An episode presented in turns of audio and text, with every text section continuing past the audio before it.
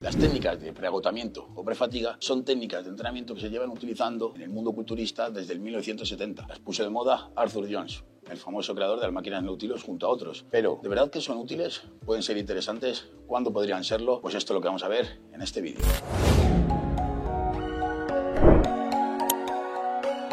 Muy buenas a todos, mi nombre es Ángel López, más conocido como Grill Ángel.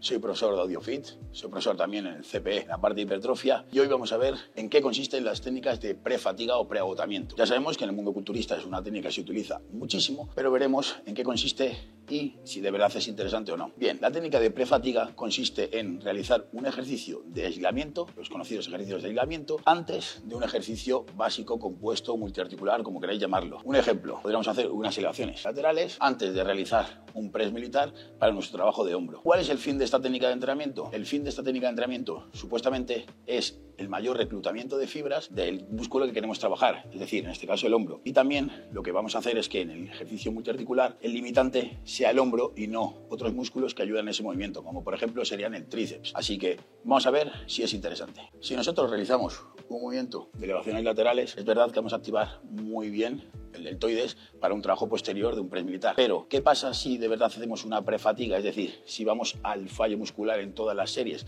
pues que estaremos generando mucha fatiga en ese grupo muscular y ya no es que solo sea limitante en el press militar el hombro, sino que no va a recibir un estímulo correcto en ese press militar, aunque ya sabemos que se involucran otros grupos musculares. Pero bueno, entonces, ¿cómo podríamos hacer esta técnica un poco más interesante? Pues podríamos utilizar estas elevaciones laterales como una preactivación, haciendo, por ejemplo, unas series muy cerca del fallo, pero sin llegar al fallo, y a lo mejor una última serie al fallo para buscar ese estímulo máximo y esa activación, para que no sea una prefatiga total y el músculo no esté fatigado para el trabajo posterior. Pues para el trabajo del pectoral, por ejemplo, podríamos empezar con unos cruces en polea,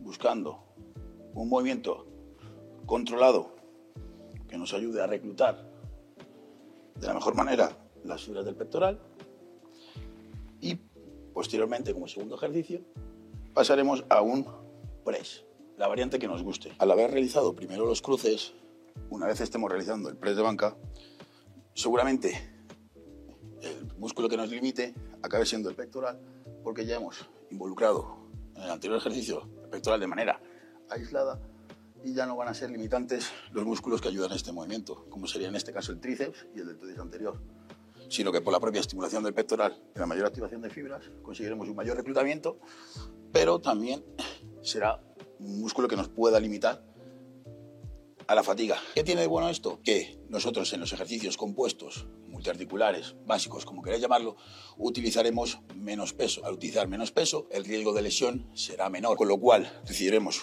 un mayor estímulo del grupo que queremos trabajar, pero con un menor riesgo de lesión al tener que usar cargas más pequeñas. Como hemos visto, hay cosas que tienen un fundamento y otras no. La técnica prefatiga tiene su fundamento, pero llamándolo o guiándolo de otra manera, no una prefatiga como tal, porque, como he dicho, la fatiga va a limitar todo nuestro trabajo. Si nosotros realizamos un ejercicio de aislamiento previo al trabajo compuesto multiarticular, lo que vamos a hacer es que se activen mejor las fibras, es decir, vamos a involucrar más fibras en ese grupo muscular, ya sea haciendo unos cruces de pectoral, unas elevaciones laterales, antes nuestros ejercicios de press, pero que no limiten nuestros ejercicios de press per se. Es decir, vamos a hacer con cabeza unas series que se acerquen al fallo para que el estímulo sea máximo, las fibras se activen y el reclutamiento sea mayor en el grupo muscular que queremos trabajar. Pero no lo fatiguemos para que no sea limitante todo el resto del entrenamiento. En resumen, esta técnica es bastante interesante si la aplicamos con cabeza y con lógica y sentido común. Como he explicado antes, no hay que buscar esa fatiga, sino esa activación. Por ejemplo, si realizamos unos cruces de pectoral, cuando realicemos el press de banca, nuestro pectoral estará más estimulado y no será limitante el tríceps o el deltoides anterior, por ejemplo,